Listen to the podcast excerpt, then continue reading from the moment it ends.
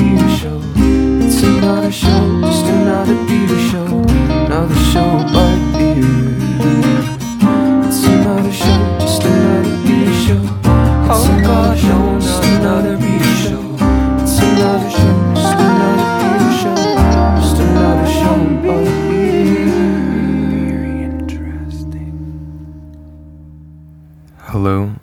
Welcome to episode four of the Very Interesting podcast.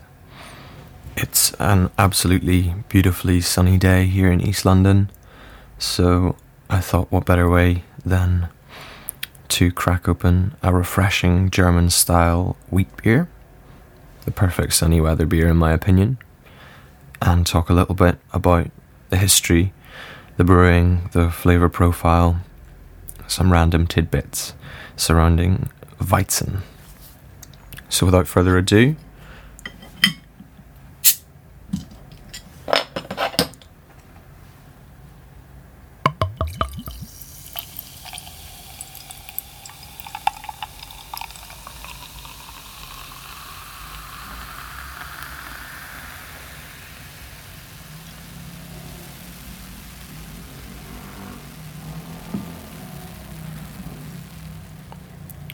perhaps you can hear the rumbling of East London in the background. It's not a quiet place, but we like it. So, Weizen, Hefeweizen, Weissbier, wheat beer. Where did it come from and what is it? Interestingly, uh, wheat beer of one kind or another is probably the oldest type of beer um, in continuous consumption. If we go all the way back to episode one, where we were talking about the Sumerians in ancient Mesopotamia, kind of modern day southern Iraq. Um, they were brewing, as well as with barley, with um, spelt and emmercorn and a couple of different kind of ancient grains. Um, and those ancient grains are really genetic predecessors to modern wheat. Um, so, arguably, those sort of um, uh, very first brews 6,000 years ago in the Fertile Crescent were wheat beer of one kind.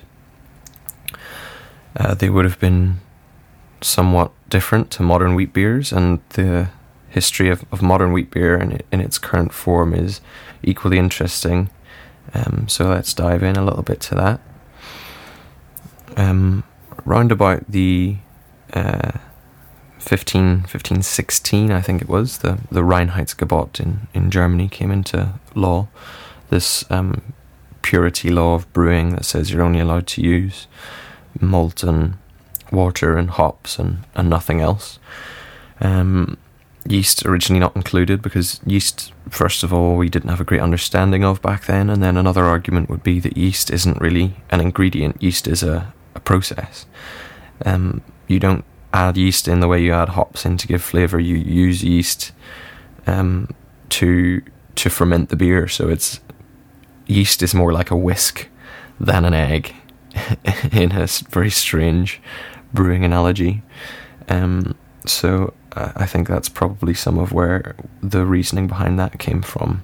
The, the lack of inclusion of Hefe or yeast in the Reinheitsgebot. 1520 then, um, one noble family, one noble dynasty in Bavaria, um, sort of managed to get the sole brewing rights for wheat beer in all of Germany. And wheat beer was being brewed in Bohemia, in the north of Czech, um, and kind of crossed over the border into the forests of Bavaria. And this one family, um, the Degenbergs, um, who were from a, a, little village called Schwarzach, got the uh, the exclusive rights to brew this beer. Now the thinking is um, this wasn't much of a big deal at the time because Weissbier wasn't overly popular, and um, everyone thought, so what? They are the only family who can brew this not very widely drunk beer. Who cares? Um, but much to the chagrin of the, the Dukes of Bavaria, the beer sort of gained popularity, and um, people started drinking it fairly widely throughout the region. Um, so the uh, the Duke, the Wittelsbach Duke Albrecht, declared that wheat beer is a useless, stupid drink that doesn't nourish you, it doesn't make you better, it doesn't give you strength, but it just makes you drunk. So he tried to outlaw wheat beer, um, purely based on this sort of vendetta that uh, only the Degenbergs could brew it, and it was becoming very popular. Um, so the the head of the Degenberg family died around about the turn of the uh, 17th century uh, without an heir. So the Degenbergs lost this exclusive right for, for wheat beer brewing, and it kind of came back to the Wittelsbach family, um, who were in charge of the region. And they monopolized this. They created a sort of network of wheat beer breweries in Bavaria, um, and every tavern had to pour a Weiss beer, and the only people making the Weiss beer were these breweries owned by the Wittelsbach. So it was a real sort of monopolist enterprise for them. And this kind of carried on for a couple hundred years, really, where they, they dominated Weissbier brewing um, until uh, kind of towards the end of the 18th century. A couple of monastic breweries or, or monasteries and a couple of um, Burger Brauerei, or Burger Brauerei, I should say. Sorry, my German pronunciation isn't great. Um, Burger Brauerei just being citizens' breweries or people's breweries, and they gained the right to brew Weiss beer as well. Um, this probably again was because Weiss beer had fallen out of fashion; it wasn't really cool anymore. So the Wittelsbach breweries, who were kind of running this monopoly, were not turning a huge profit on it. So giving over the the brewing rights to smaller citizen and monastic breweries made good economic sense for them. So demand for Weiss beer declined. This is the 18th and 19th centuries where glass bottles are coming into um, prominence, and very pale, um, light lagers in Northern Europe are kind of dominating. Um, Helles is coming into fashion in Bavaria. The first Pilsners are brewed in the mid 19th century. Um, and, and Vienna lagers in Austria, and these paler, lighter, clear lager beers in glass bottles where people can really see the aesthetics of, of the beer are kind of taking grip. So Weiss beer continues to decline, and in 1872, the rights for Weiss beer brewing are sold to uh, one Braumeister called Georg Schneider the First. And fans of German beer may recognize the name Schneider, of course, the famous Schneider Weiss brewery. And this kind of means that, in terms of contemporary, um, widely available Weiss beers, the Schneider Weiss wheat beers are probably kind of the, the oldest and original um, continuously brewed beers that you can buy today if, if you want to drink some really historic and, and masterfully made Weiss beers. So Schneider Weiss keep brewing this uh, Weiss beer for the next hundred years, even though no one really wants to drink it. It's not hugely popular. Um, lager beer is, is really dominating, especially in Bavaria, and the export market isn't great. Um, and then we get to 1960, 1970, and we have a massive Weiss beer boom. It becomes very, very popular in the US. Um, it takes hold in Bavaria once again for the first time in several hundred years. Um, and although Helles lagers certainly and, and fest beers and those sort of very crisp, light, easy drinking festival lagers are the top sellers, Weiss beer has a real cultural significance. The um, the kind of second breakfast of Germany, uh, known as Brotzeit, which literally translates as bread time.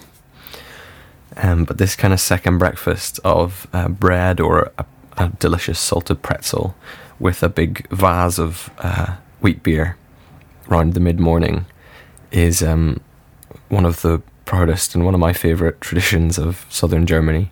So, in this aspect alone, Weissbier has a very special place um, culturally in in modern Bavaria.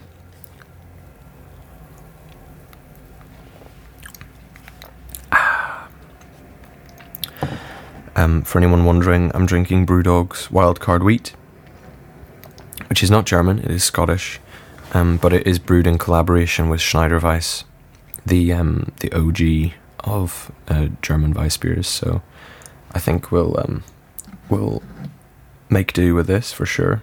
Very refreshing. So that kind of gives us a little, in a nutshell, uh, history of Weissbier. Weissbier literally in German means white beer, um, which is a distinction um, of the kind of pale and luminescent colour of a, a, wheat beer, especially compared to the Dunkel lagers, which were the, the most prominent beer style um, when Weissbier got its name. Um, it's also known as Weizen, which just means wheat, or Weizenbier, wheat beer. And outside of Bavaria, it's most commonly referred to as Hefeweizen. Hefe being the German word for yeast, so it's it's yeast wheat, literally. Um, this refers to the turbidity of the beer, the haziness, the fact that it has got yeast in suspension, um, and that forms the basis for the very traditional serving practice of Weissbier. Usually, it's served in sort of tall vases with thick bases and a, a very um, wide flared rim, which allows space for a big frothy head to form. Lots of protein in a in a wheat beer from the, the use of wheat, and uh, that protein is really foam positive and creates a really stable uh, foam. Um, that in tandem with bottle conditioning means that um, the wheat beer has maybe four volumes of CO2, um, which kind of gives oomph to all that protein and creates a really um, sort of mass, massive frothy head in, in those Weiss beer vases. So it's a really great beer to look at. Traditionally poured quite carefully in a freshly rinsed glass to avoid over foaming. And then there are several ways to kind of decant the yeast in the bottom of the bottle into the the Weiss beer. If stored upright, the bottles should have kind of collected the yeast in the bottom of the bottle. So the initial pour will be almost clear, and then the yeast is added into the glass at the end and sort of filters down through the beer, creating this very beautiful haze effect. Um, so the um, bottle can be completely inverted into the glass and hard poured, with the bottle being um, slowly moved up and held just above the liquid level, which is a really kind of flamboyant and visual way of, of pouring and requires some practice. So if you're going to try it at home, do it over the sink the first time. The other way would be to pour quite carefully and then swirl the bottom around um, to kind of pick up that yeast from the bottom of the bottle and then pour it in. Or I've also seen the bottle kind of set on its side and rolled with the palm across the bar um, to kind of collect the yeast and then and then pour it in. So there's a couple of different ways that it's done. It's not really served with a slice of lemon or a slice of orange like um, has has been known to happen in the past. I think that's more of an American thing. Um, and I certainly haven't seen a huge amount of lemon wedges going into Weizens in Germany. Um, certainly, there is a practice in Belgium of serving um, Hoegaarden with a slice of orange in that sort of very traditional um, French jelly glass, that sort of uh, faceted uh, beaker that Hoegaarden is known for, um, but not really in, in Bavarian Weissbier. Um, on a sensory level, the pungency of fresh lemon is going to kind of dominate the subtle aromatics of a Weissbier, and the oiliness on the citrus peel is going to destroy the stability of the head as well. Um, so really detrimental to the appearance as well as the aroma. Uh, so I wouldn't recommend asking for a lemon in your Weiss beer. Although, then again, if you like it, go for it. Um, who am I to tell you how to enjoy your beer? There's no right or wrong way, really. Um, so, um, let's talk a little bit about brewing practice. Legally, in Germany, a Weizen has to be brewed with at least 50% wheat although very few breweries go as low as 50%, most breweries are using 60 to 70% wheat in their grist, and the rest is made up of pale malted barley, often Pilsner malt actually. Um, people kind of wonder why it's, say, 60% or 70% wheat and the rest barley. Um, is the barley necessary for conversion of starches? No, not really, because the wheat that's being used is malted wheat, so it has got conversion potential in the mash. The main reason that you don't get 100% wheat Weizens is that it would be almost impossible to lauter um, the wort. Uh, for those not clued into the, the brewing jargon, lautering or sparging is the process of separating the wort, the sweet liquid, from the mash. Um, invented by the Scottish, actually, sparging. You kind of spray or sprinkle hot water over the top of the mash to kind of rinse off excess sugars from the grain, and the, the grain bed in the mash kind of filters the the wort in um, and you, you, can clarify the wort then by running the first runnings of wort back over the top of the mash and, and recirculating it. In German, it's called Vorlauf, and this Vorlaufing kind of clarifies the wort. And when you're happy with the wort, then you run off into the, the kettle ready for your boiling process.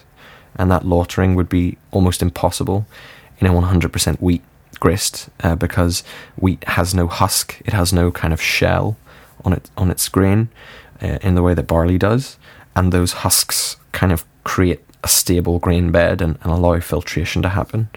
Uh, wheat on its own would create a sort of gummy, sticky mess, and you would end up with uh, concrete rather than a mash.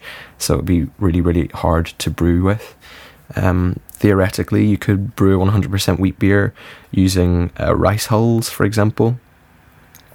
But yeah, certainly in Germany, um, the, the traditional practice would be sort of two thirds of wheat and the rest barley um, to aid filtration and allow uh, a sort of workable mash and a, a, a, usable lauter so you can run off uh, for your boil. Another important consideration in brewing wheat beer is uh, the ferulic acid rest. We're getting a bit nerdy here, but bear with me. Um, one of the key flavour markers of a Weizen is its trademark uh, phenolic, spicy sort of um, aromas, specifically clove spice, coming from a, a phenol called 4-vinyl guaiacol.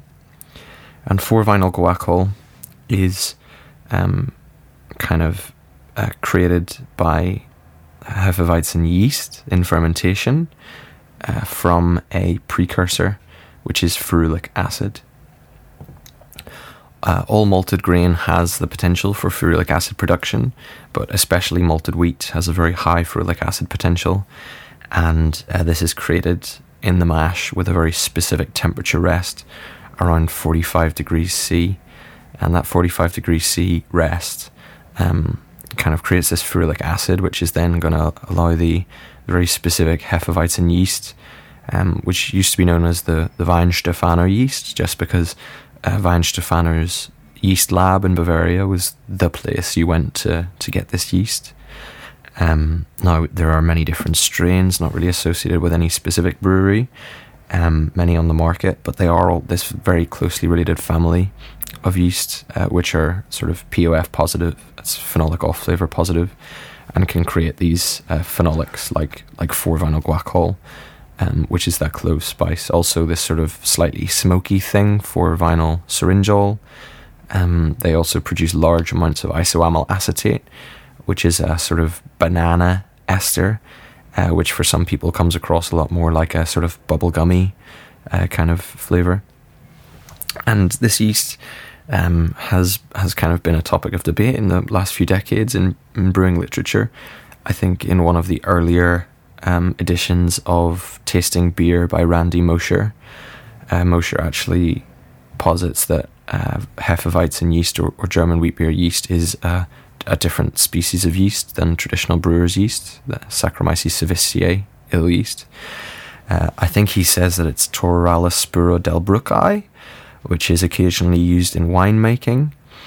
Um, but I, am sure that's been rescinded now. And if you check the most up to date editions of Tasting Beer, we we now know that it is a Saccharomyces cerevisiae ale yeast strain, just a, a sort of POF positive uh, phenolic producing uh, family of yeast, um, which is well suited to metabolizing the specific kind of starches and, and proteins within uh, wheat or dominantly wheat uh, worts.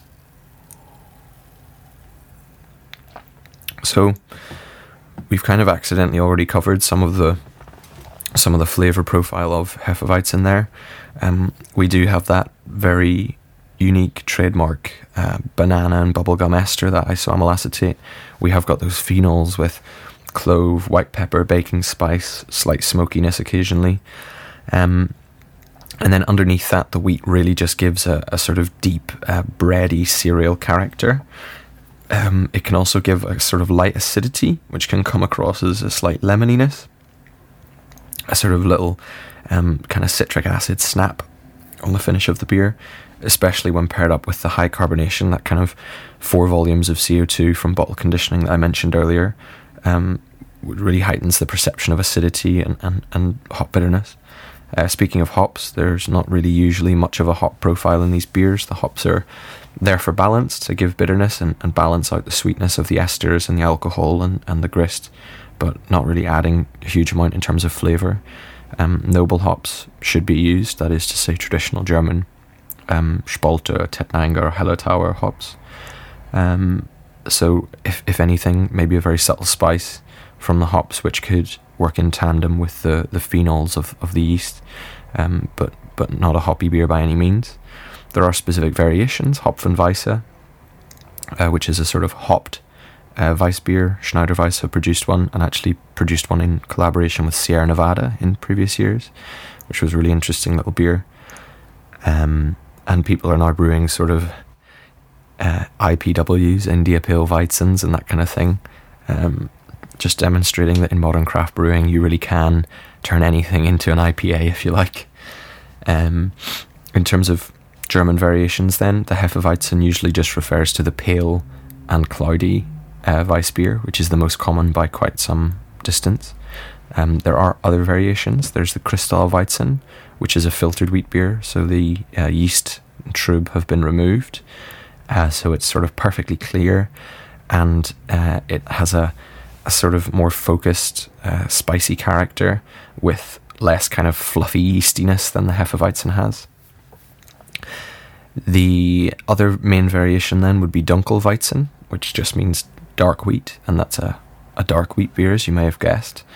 Um, if you think of it as like an amber ale is to a pale ale, this sort of is an, an amber or brown version, depending on which brewery it comes from.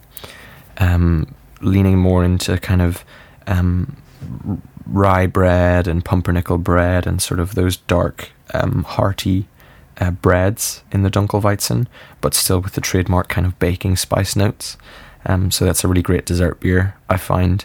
Um, also goes beautifully with uh, a good German pretzel. Um, a real winter warmer as well. Um, then we have Weizenbock, really interesting style in the Bock family, kind of from this tradition of, of, I think we it goes back to Einbeck in Germany, but we'll maybe do a whole episode on Bocks. Um, and Bock really just being a strong lager traditionally. Uh, Weizenbock is kind of the black sheep in that family because um, whereas the other Bocks are all bottom fermented beers, the, the Weizenbock, of course, is a Weizen, uh, just at a higher alcohol strength. Um, but there are some really classic and delicious examples of Weizenbocks, uh, such as uh, the uh, Schneider Weiss Aventinus, uh, the Weihenstephaner Vitus as well. Um, and they kind of amp up the alcohol, real winter warmers, real body um, to go with the sort of already somewhat decadent um, wheat beer flavors. In terms of pairing, then, um, there's a very, very famous Hefeweizen pairing from the aforementioned Mr. Randy Mosher. Um, he has always uh, advocated pairing wheat beer with um, mozzarella or burrata or some sort of soft, mild cheese. Um, I think it's a really interesting pairing with that kind of uh, soft and sweet and mild, creamy dairy um, and the sort of fruity esters and fluffy body of a Weiss beer, you do get this sort of peaches and cream perception, um, which is a really, really interesting and really resonant and really successful pairing, I think. It does depend on the specific wheat beer that you have. It'll be more successful with fruitier examples. and the Hefeweizens that lean more into phenol and spice can sometimes have a, a slight clash with um, a burrata, for example, or a mozzarella. Um, a more kind of classic uh, pairing might be a Hefeweizen with a cheesecake or a Hefeweizen with a carrot cake. The sort of sweetness um, and sugar of those desserts being combated by the high carbonation, um, that sort of palate cleansing effect of the wheat beer, and uh, the kind of citrus and uh, sweet banana esters being accentuated um, in, in tandem with those desserts. Um, in terms of savouries, wheat beer for me is a great beer to have with any number of salads. Um, my favourite would probably be a nice peppery wheat beer with a um, goat's cheese and walnut salad with some orange supreme slices. Um, I think that's a really successful pairing. You get the, the sweet, creamy dairy of the goat's cheese, you get the uh, bright acidity of the orange, um, and the sort of nuttiness of the walnut, bringing out some more malt character, which can often play second fiddle in a Weiss beer. Uh, Weissbier, again, um, is fabulous with a German pretzel. Um, that's just a sort of a cultural staple. Um, a big vase of, of wheat beer with a freshly baked, warm, salted pretzel. And if you've never experienced that in a German beer hall, I'd say um, put it at the top of your list because it's a really um, a kind of a perfect experience. I would say it's hard to top that. Okay, hopefully that's been uh, somewhat interesting and hopefully it's been uh, at least somewhat coherent.